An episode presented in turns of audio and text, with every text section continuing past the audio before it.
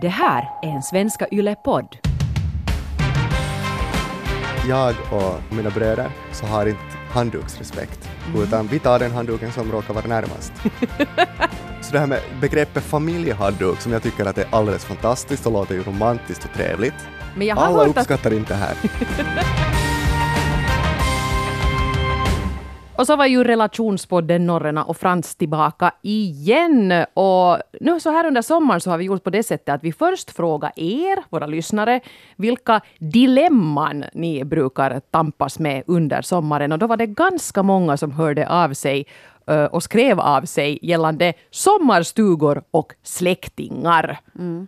Den här tiden på året så börjar man ju vara ganska fed up med, med släktingarna. Hur härliga de än må vara, men om man nu har hängt med dem i några veckor, mer eller mindre frivilligt, så, så kan det kännas kanske så att det börjar vara dags att, att åka hem. Men nu är jag för mig, Hanna, att både du och jag, eller varken du eller jag, har någon sån här sommarstuga där vi brukar hänga med en massa släktingar, eller vad? Nej, nej. Nej. mi- mina föräldrar har en sommarstuga faktiskt i, utanför Vasa, men eh, jag är en sån där, jag tycker inte så mycket om att vara på en stuga. Så jag kan bra åka dit liksom och grilla över dagen och kanske ta mig ett litet dopp i havet, men sen på, på kvällen så vill jag nog fara hem. Jag tycker inte om att tampas med mygg och spindlar och grodor och allt sånt där äckligt som finns på stugan. naturen är inte din grej. Det, det är inte för mig. Jag gillar mer att vistas där var träden växer i, i raka rader. Precis. Men därför tänkte vi också att vi skulle ta och, och bjuda in lite förstärkning hit till, till eh, podden. Den Vi här kände att det dagen. behövdes. Ja, ja vi Mm. behöver lite manlig fägring, också en man som har erfarenhet av just stugliv. Hjärtligt välkommen till vår glada gemenskap, Magnus Hansén. Tusen tack. Härligt att du är här. Det hör man ju vanligtvis i Ylevega på eftermiddagarna, men nu så får du, får du komma hit och, och, och dryfta lite ditt sommarliv. Och jag har förstått att du är en väldigt aktiv uh, stugperson. Så kan man nog säga, alltså jag, jag, nu medan ni pratar så att jag funderar hur många veckor i fjol jag var på stugan och det blev nog fem veckor i ett streck. I ett streck. Ja, som jag bodde. Ja, dels liksom då på två olika stugor vi har. Vi har två olika, men det blev tre veckor tillsammans med min familj, liksom med syskonen och, och det här, deras barn, mina barn, alltihopa. Och nu blir vi ju närmare än 20 pers Oj jösses. som bor ihop i, i tre veckor. Men hur kan det här funka? Har ni liksom, det här låter ju inte som en sommarstuga, det här låter ju som en resort om man får in hela, Ja, hela eller som en lägergård kanske. Ja. Oss sommarläger. Men hur funkar det här i praktiken? Hur har ni liksom ordnat upp att, att ni kan vistas så pass många människor så pass länge på samma plats? Jag tror att det måste finnas inne hos en, en vilja att göra det här och att man tänker på helheten. Annars så funkar det inte. Att ge avkall, att inte hela tiden liksom bara tänka att det är min idé och det är jag som ska träda fram, utan man får ställa sig lite bakom och hela tiden kanske lite ge efter. Inte, det handlar om att kompromissa helt enkelt och, och att vilja. Om du, om du liksom lyckas med den kombinationen, kompromiss och vilja, då får du det också att funka. Klart att folk kan bli irriterade däremellan, men att sånt blåser man bort. Men hörru, jag blir så perverst intresserad nu av den här lägergården ni Ja. har där.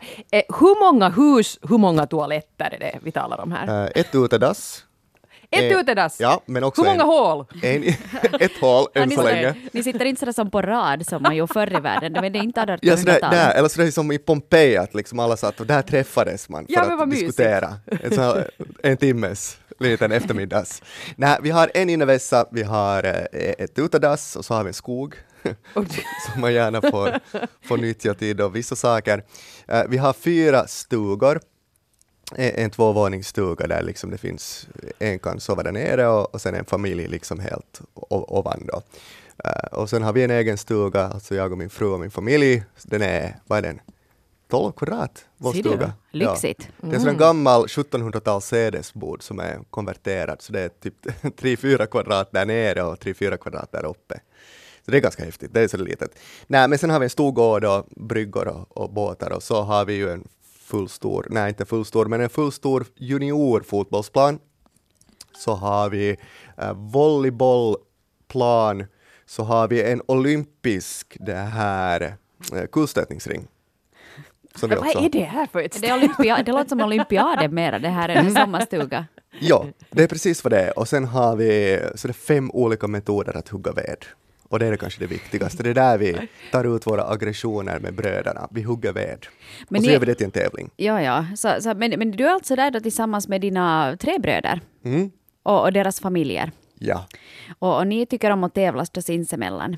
ja allt är en tävling. Just det. Och är det det här som är hemligheten då, limmet som håller er, Det håller det. er samman? Det är fakt- alltså, allt blir till en tävling. Att hugga ved är förstås en tävling. Att fara ut på en sån eftermiddagslänk, det är en tävling. Bada bastu blir en tävling. Allt blir en tävling. Och då blir det också direkt lite roligare. Men så håller vi oss sysselsatta. Vet du. Vi har ett parti schack. En, jag och min ena bror har ett parti schack varje dag då vi sätter oss ute på bryggan och så kör vi det. Och sen de som tycker om att springa så har vi såna gemensamma springrundor och sen har vi wakeboard på kvällen och liknande. Så att det, det ska finnas hur mycket aktiviteter som helst. Och vad gör fruarna? Och barnen? Barnen, ja de lever Nu, sitt nu eget vet vi vad liv. papporna gör, Ja. men vad, vad gör resten? Barnen lever sitt eget liv. Då det råkar vara så att vi har barn i, som har, liksom i alla ålderskategorier. Vet du, det finns en femåring, sex, sju, åtta, nio, tio, elva, tolv, tretton. Så någon har alltid en lekkompis. Mm, ja, bra. Och visst leker vi med dem också. Och vi har ju alltså fotboll till exempel på kvällarna. Vi har kodda på fotbollsplan på kvällarna då alla får vara med. Vi har stångboll och så är man där och leker med, med barnen och spelar så att de är nog med. Eh, ibland kan det hända att fruarna känner sig lite utanför och då får man jobba på det.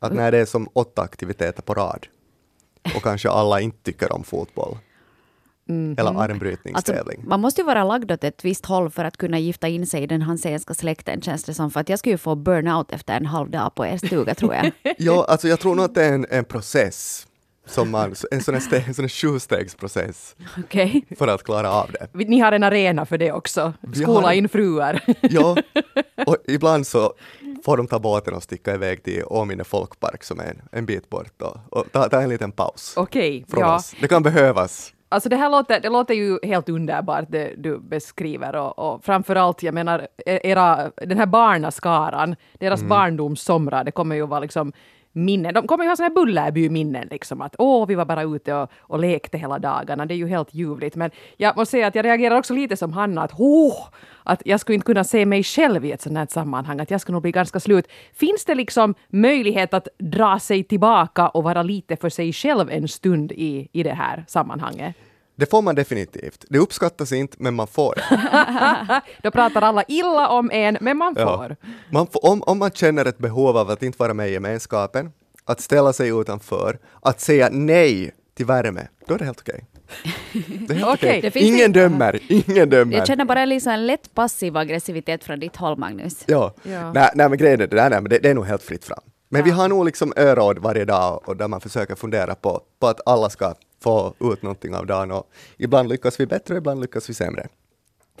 Men hör du, det jag också måste fråga, eh, när man har en, så här många hus som ni har och att det dessutom är, är gamla hus och så här, det måste ju vara en hel del sånt här som, som nu måste göras liksom. Ja. Målas, fixas, repareras, renoveras. Eh, finns det liksom ett sånt element av att vistelse på, på stugan blir också ett arbetsläger? Eller hur hanterar ni det? Ja men det är det ju. Alltså Ja, ja. alla de här aktiviteterna, de sker ju på kvällen. Okej. För på dagen jobbar vi. Oj nej, är det det då ännu till? Jag tänkte jag var helt slut bara av aktiviteterna. Man måste jobba dessutom. Jo, jo, jo, alltså aktiviteterna kommer sen. Lite sen frukost, kanske tio, efter det börjar man, håller man på till klockan fem ungefär, och sen börjar alla aktiviteter. Ja. Så är det alltså, det är ju hur mycket som helst som ska göras. Ja. Varje dag, fullt. Arbetsledaren, pappa delar ut sysslorna. Vi har faktiskt en mailtråd eh, på våren om vem som sköter vilka områden på sommaren. Så det är ett dokument på ett par sidor. Så får man sina ansvarsområden. Mitt är alltid, och det hade alltid varit, jag är liksom den här bajsgrävaren. Jag tänkte att du är du dasspojken? Ja. Jag är då- dasspojken. Är du ja. den som brukar öppna dokumentet sist? Nej, av någon anledning så har det alltid bara blivit så att de tycker att det här passar. För jag, jag är inte den som är äcklad av saker och ting. Och då, då tar man ju, man måste ju ta det som, som en starka sida. En av mina bröder, det finns ingenting han älskar mer i sitt liv än att hugga ved. Det är liksom, det är hans grej här i livet. Och din har är att tömma dass? Ja, Okej. ja jag vet hur det låter. Men, Nej men, nej men herregud, har man en som, som är frivillig så ska man ju absolut passa på. Ja. Jag hoppas att det väger ganska tungt den där insatsen dock, att nu, nu, har, nu har du tömt dasset så nu behöver du inte göra det här och det här och det här, för det är ju nog ganska... Nej, och sen är det ju mycket folk så att det är ju alltså, det får ju väldiga mängder mat, så det ska ju också fiskas och nätena ska ju ut varje dag. Jag vet du, 50, 60, 70 meter nät måste ju ut förstås. Och det tar ju mycket tid det också att lägga ut näten, ta upp dem och sen förstås rensa fisken och filea fisken och sen ska det lagas mat åt 20 pers två gånger om dagen. Och vem lagar den här maten då? Eh, Det är jag. Aj, du gör det ja. Jag och en av, en av mina bröder, så vi, vi är liksom huvudansvariga för maten. ja. Det har bara blivit så, för det tycker jag också om. Så att jag, du märker att ur ett hygienperspektiv så låter det lite dåligt här. Dass och mat. ja. Ansvarig. Men, men ni har något ställe att tvätta händerna på hoppas jag. Vad sa du? Att ni har ett ställe att tvätta händerna Jo, på jo, jo under, under armhålorna. Följdfråga bara på det här med, med laga mat. Vad exakt är det ni gör när ni lagar mat, du och brodern? Vi grillar. Så koka potatis, Nej. skära sallad? Nej. Ja, Okej, så du gör en del av maten, Magnus? Nej, Vem diskar? eh, inte de som lagar mat. Just det, ja. Inte de som har grillat. Det var Hör det jag tänkte. Shh. Det var det jag tänkte. det, det låter ju lite... Så svinigt att det här har man ju levt på i åratal. Ja, ja, ja, du kan stå där bara vet du, med- och glassa vet du, med en kall öl i Det är handen en vid grillen. jätteinsats eh, det här att lägga några köttbitar på grillen för att de måste ju vändas alltså. Exakt. Ja. Men sen är det så fint för vi har alltså ett fullständigt utekök med vattenkran och, och, och grill och, och skärbräden och sånt. Så att man behöver inte ens vara inne i laga Nej, nej. Man det kan liksom umgås och kocka samtidigt. Yes, så det, det skulle så hem, då, ingen skulle vilja göra mat om du skulle måste vara liksom inne hela tiden och förbereda allting. Mm. Utan du är som mitt i smeten. Ja. Man, man, man måste vara en viss person nog för att fixa en sån här sommar. Hej, men Magnus, Mm. du, du ska också få hjälpa oss lite med att ta ställning till, till vissa frågor som har kommit in. Eh, vi hade ju här i Ylevega un, under våren så hade vi en sån här specialkväll som hette Stugan är värst. Och där var det många som skrev in om just det här med arbetsläger att man aldrig får en lugn stund på semestern. Och vi har faktiskt också en ung herreman från Raseborg som har närmat sig lite i, eh, i samma tema. Vår sommarstuga har för mig alltid varit ett ställe att slappna av på, men på sistone har det blivit en stressig plats. Min familj och släkt finner alltid någonting som måste göras och det känns som att det inte är okej att ligga i hängmattan med en bok. Om man gör det så får man genast blickar medan de flänger omkring. Jag inser att alla har olika sätt att slappna av på. För dem är det kanske att sysselsätta sig med annat än jobb, men önskar att de skulle respektera mitt sätt också. Jag balanserar fulltidsstudier med jobb, vilket ju inte ger så mycket fritid under skolåret. Jag löser det genom att försöka åka dit när det är folktomt på stugan, vilket nu kanske inte är den optimala lösningen det heller. Så resonerar Niklas, 21 år. Vad säger du om det här Magnus? Kan du alls ha någon empati med att Niklas kanske skulle vilja ligga i hängmattan just och inte bara springa runt och, och, och slava från morgon till kväll? Nu har jag det nog. För nu har jag ju de dagarna också där jag känner att jag orkar göra någonting. Och då gör inte jag någonting heller. Men då, då, jag tänker inte ens på blickar och det tycker jag inte att det är riktigt. Att man får ta en paus om man vill. Man behöver inte jobba hela tiden. Det är ju liksom, det är ett sätt att umgås också för oss, det där att till exempel hugga ved tillsammans och vem hinner göra mest? Att man gör det liksom lite till en lek, att inte man ser den där uppgiften som att det är ett arbetsläger. Men däremellan pausar man och så får man och simmar och så får man ut och springer. Men dagarna går ganska mycket åt till jobb, men jag har nog absolut ingenting emot om någon slappar. Nej, just det. Det tycker jag att du måste ha den rätten, för det är ju också din semester, det är du som ska vila dina batterier. Och det, det ska inte vara så att du måste vara därifrån för att kunna ta en paus. Känner du att du ska komma till din egen sommarstuga eller släktens sommarstuga så måste du ju, åtminstone tycker jag, till hälften göra det helt och kanske till och med mera, på dina villkor.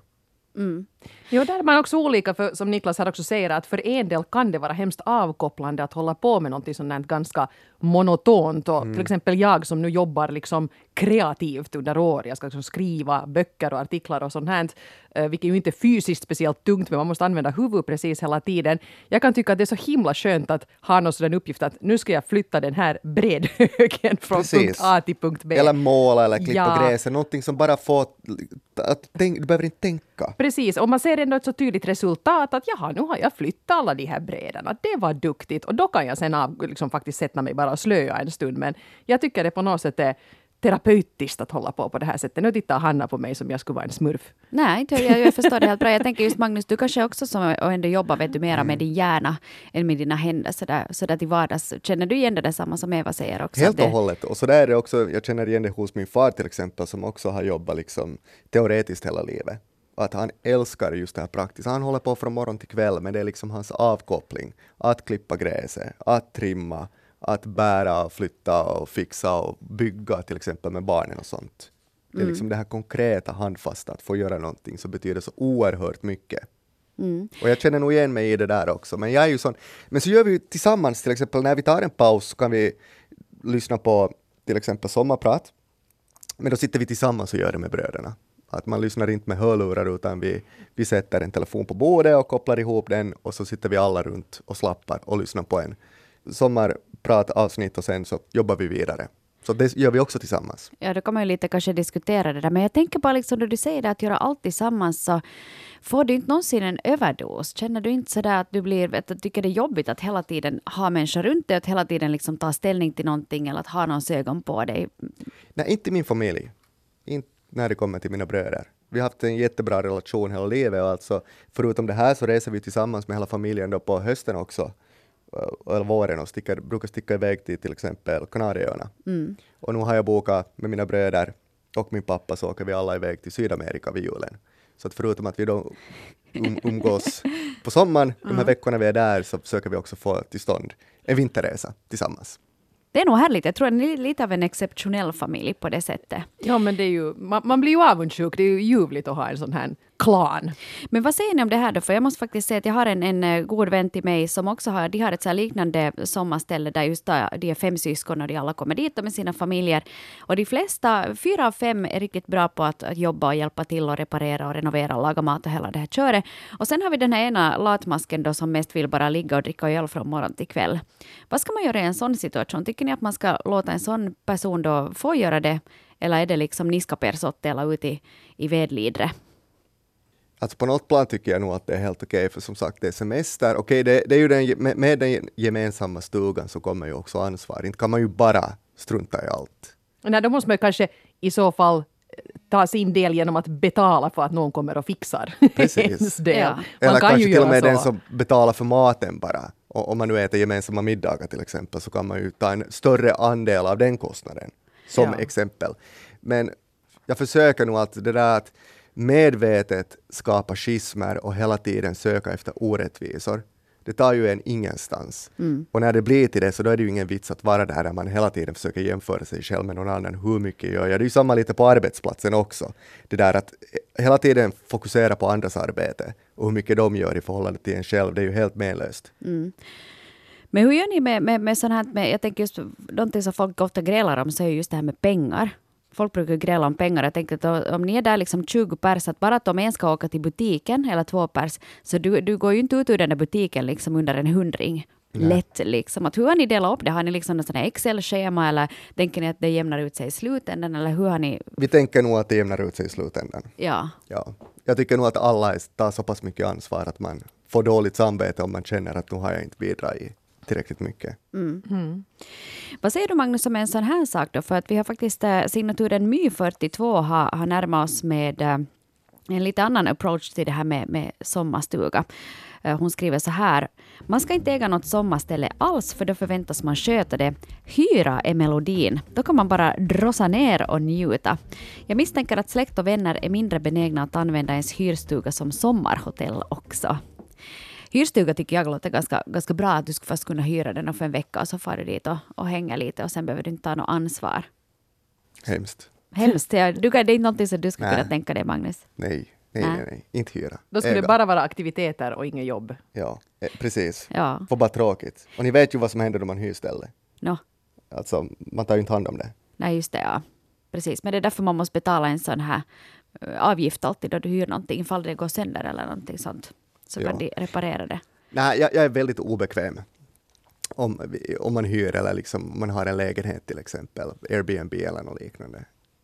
Jag är väldigt obekväm. Det är inte för dig. Nej. Men, men det är en grej som också My nu här tangerar och nu verkar ni ju ha, Magnus, på er sommarresort gott om utrymme och säkert också kan ta emot gäster. Men det var ju ganska många som i den här stugkvällen tog upp det här med snyltgäster, alltså folk som dyker upp, eh, förväntar sig att de ska kunna bo liksom ungefär som på ett bed and breakfast utan att betala och inte bidrar just något, inte hämtar med någon mat utan ska liksom ha service. Och det här verkar vara ett ganska vanligt fenomen om människor har trevliga stugor, att det dyker upp sådana här vänner. Eh, vad ska man riktigt göra då?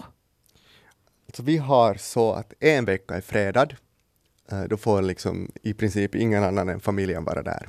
Att då, är det, då är det bara familjen. Vad Men de här- smart! Men de här övriga veckorna så då är det nog besök, alltså då kommer folk från, andra kommer från Sverige eller från andra delar, släkt och vänner som kommer på besök. Och ja, alltså jag har inte sett det någonsin som att de skulle snylta, utan jag tycker nog bara att det är trevligt. Att det kommer mera folk dit. Liksom. Sitter man och juttar med människor som inte man har pratat med, kanske på något år eller två och sånt. Då. Och, och det där att inte man känner, då vi är så, så där pass många där, och det är kanske det viktigaste, skulle det bara vara jag och min familj, då känner man ju att man är ansvarig hela tiden och ska vara en god värd. Men när man är så många som delar på en stuga, så då filtrerar man ju och fördelar man ju den bördan också, att vara en värd. Att du får göra ditt eget, för det finns ändå någon alltid där som tar an och tar vid. Just det, så att då den där jobbiga kusinen då kommer med sin äckliga familj, så kan du säga att hej, hej brorsan, du får ta de här, att jag måste nu få dit och hugga ved bakom stugan. I princip ja. Ja. Ja, om vi uttrycker oss så, men helt korrekt.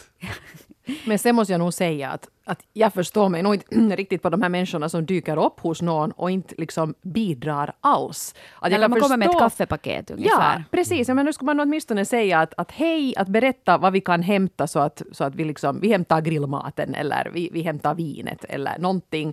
Och att man erbjuder sig att hjälpa till med någonting. Men att bara liksom dyka upp och sätta sig i en solstol och vara sådär att nu skulle det vara gott med en drink. Det är ju, Ja. nej, men så kan Finns man ju på. människor? No, det verkar Va? finnas. Ganska många har faktiskt skrivit in om det, det då i våras det? då vi talade om det här, att, att folk som kommer just då, och sen kanske stannar i många dagar. Jo, aldrig åker iväg. Nej.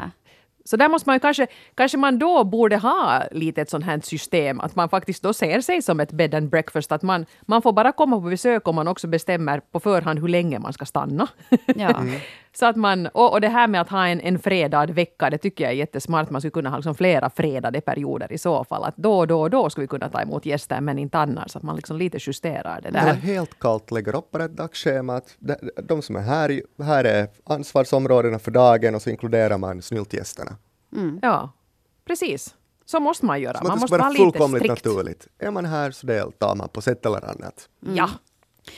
Om, vi, om vi ser då till, liksom, om vi liksom försöker vara riktigt sådär ärliga, så finns det någonting som ni grälar om då, eller någonting som blir ett problem under den här eh, sommarvistelsen? Som du sa, att ni ändå liksom är fyra, fem veckor, ni kan vara upp till 20 pers på samma ställe dygnet runt, lång tid. Vad är det som dyker upp för, eller dyker det upp något eh, problem någonstans? Ja, det gör det. Ja. Eh, Pidron, då vi spelar hortlek. Klassiskt. så Åtminstone för det oss österbottningar. Ja, Ja. jag, jag vet nog också vad Ja. det är. Mm. Men du är gift med en österbottning, Ja, så det är det. ja. Så då, då finns det nog li, lite tendenser Mm. att bli problem. Eller om man spelar Trivial Pursuit och så har vi en i gänget, nu ska jag inte nämna några namn, som svarar när motståndarlaget alltså får en fråga. Om hen vet svaret så kan hen ropa det högt. Ja, ja, det är sån här Hermione-tendens. Och det, Jag vet, jag vet! Ja exakt, Ja. det klarar jag inte av. Nej. Men det är ju sådana lekfulla grejer. Jag tänker så det vet du riktigt Le- på va, riktigt. vad sa du? Lekfullt?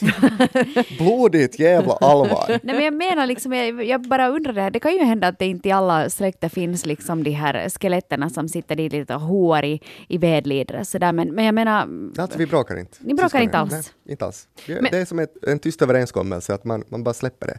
Klart att liksom tvillingarna, bröderna, de, de har ju en sån relation att man kanske alltid har pärrat lite genom åren.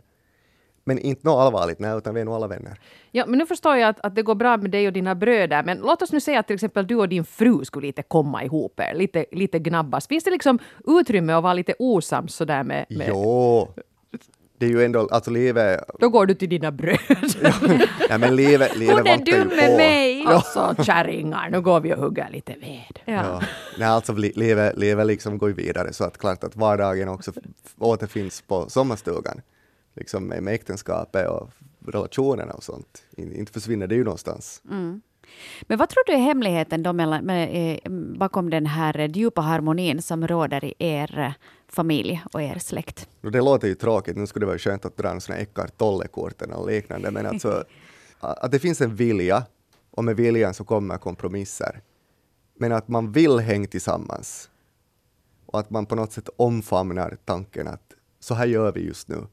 Och det, man kan också se det som en del av en större helhet om man ser på nästa generation och barnen. Och, man, man sitter på, säg att man sitter på någon av terrasserna och så ser man då hela gänget liksom horden av barn som kommer springande, de leker tio stycken på ett bräde eller någonting annat.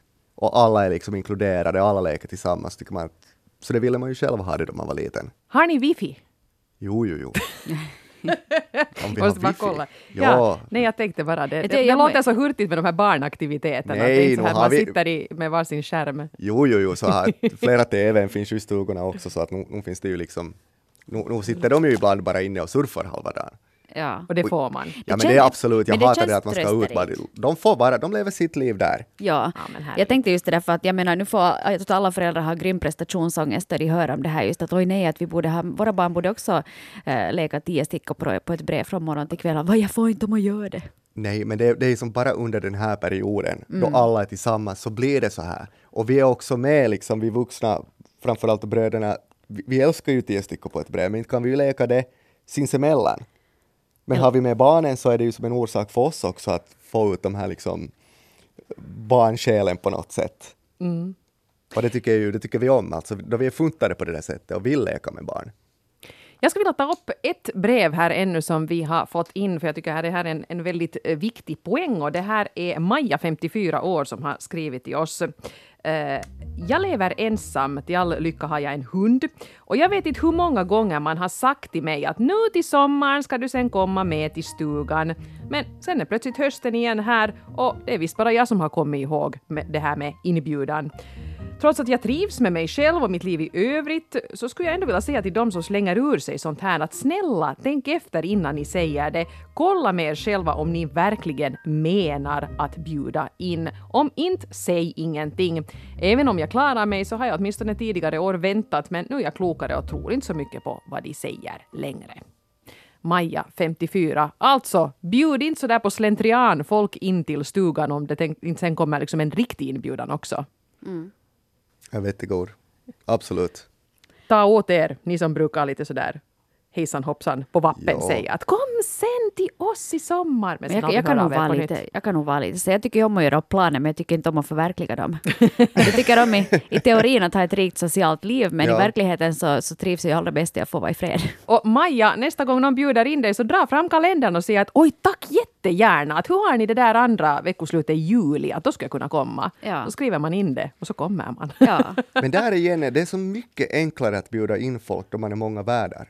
Alltså jag tycker ju att den här Säkert, pressen alltid är störst och du själv är värd och på något sätt ska stå för det.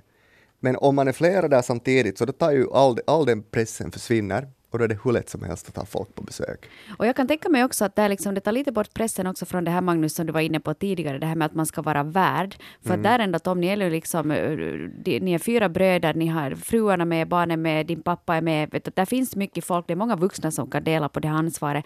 Att man behöver inte känna att man från morgon till kväll då ska, ska driva en restaurang för 20 pers. Nej, inte överhuvudtaget. Och jag kan också tänka mig kanske att det lite tar bort den här pressen som många upplever då de far till sommarstugan. Till exempel om, om, för, om äktenskapet är lite knaggligt eller relationen lite knagglig så sätter det jättemycket press på relationen att vara just i en stuga, mamma, pappa och barnen då, eller vilken konstellation man har. Men om det finns många vuxna så kan du hänga vet du, med några andra vuxna istället. Så är det.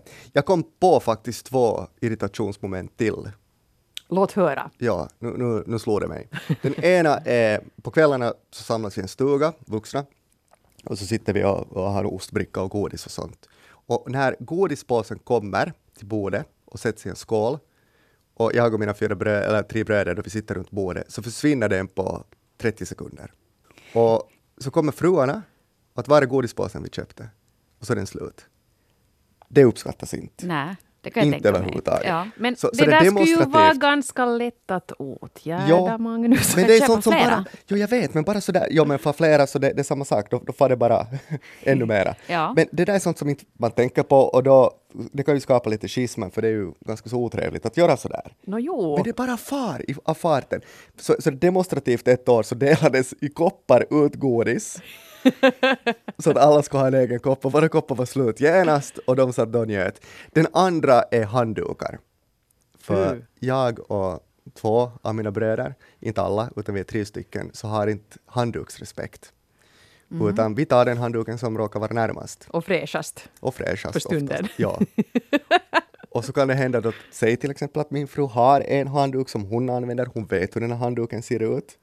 Och vad den luktar senast hon använde den. Ja, och så ser hon någon som i det här mellanpartiet torkar väldigt flitigt med hennes handduk. Oj, oj, oj, oj, oj, ja just det. Ja. Mm. Så det här med begreppet familjehandduk som jag tycker att är alldeles fantastiskt och låter ju romantiskt och trevligt. Vadå, vi delar på handduk. Helt okej. Men jag har Alla hört att uppskattar inte det här. Men jag har hört att det finns familjer som är så konstiga att de liksom inte har personliga handdukar. Att man har några handdukar hängande, liksom, alltså hemma i stan också eller var man bor, hängande i badrummet. Så tar man alltid den som nu är torrast. Det gör jag. Jättekonstigt. Vi har nog nog det är varsiga. Vi har nog varsin Men också. nu har ni väl familjetandborste också? oj, oj. Oj, hjälp. Där är väl, där är någorlunda gränsen inom situation. Men ändå så lyckas ni nog ta familjesämnan till en ny nivå, helt klart.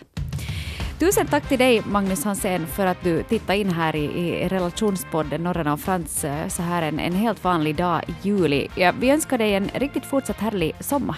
Detsamma och välkommen ut sen till sommaren. Tusen tack. Vi, Jag, kommer, jag, vi tar fram min kalender här. jag så. försöker bestämma mig om jag är mera imponerad eller skakad av, av den här skildringen av, av ditt sommarparadis. Men det var jätteintressant att höra allt det här. Ha det så bra. Vi är tillbaka igen om en vecka. Hej då. Hej och puss!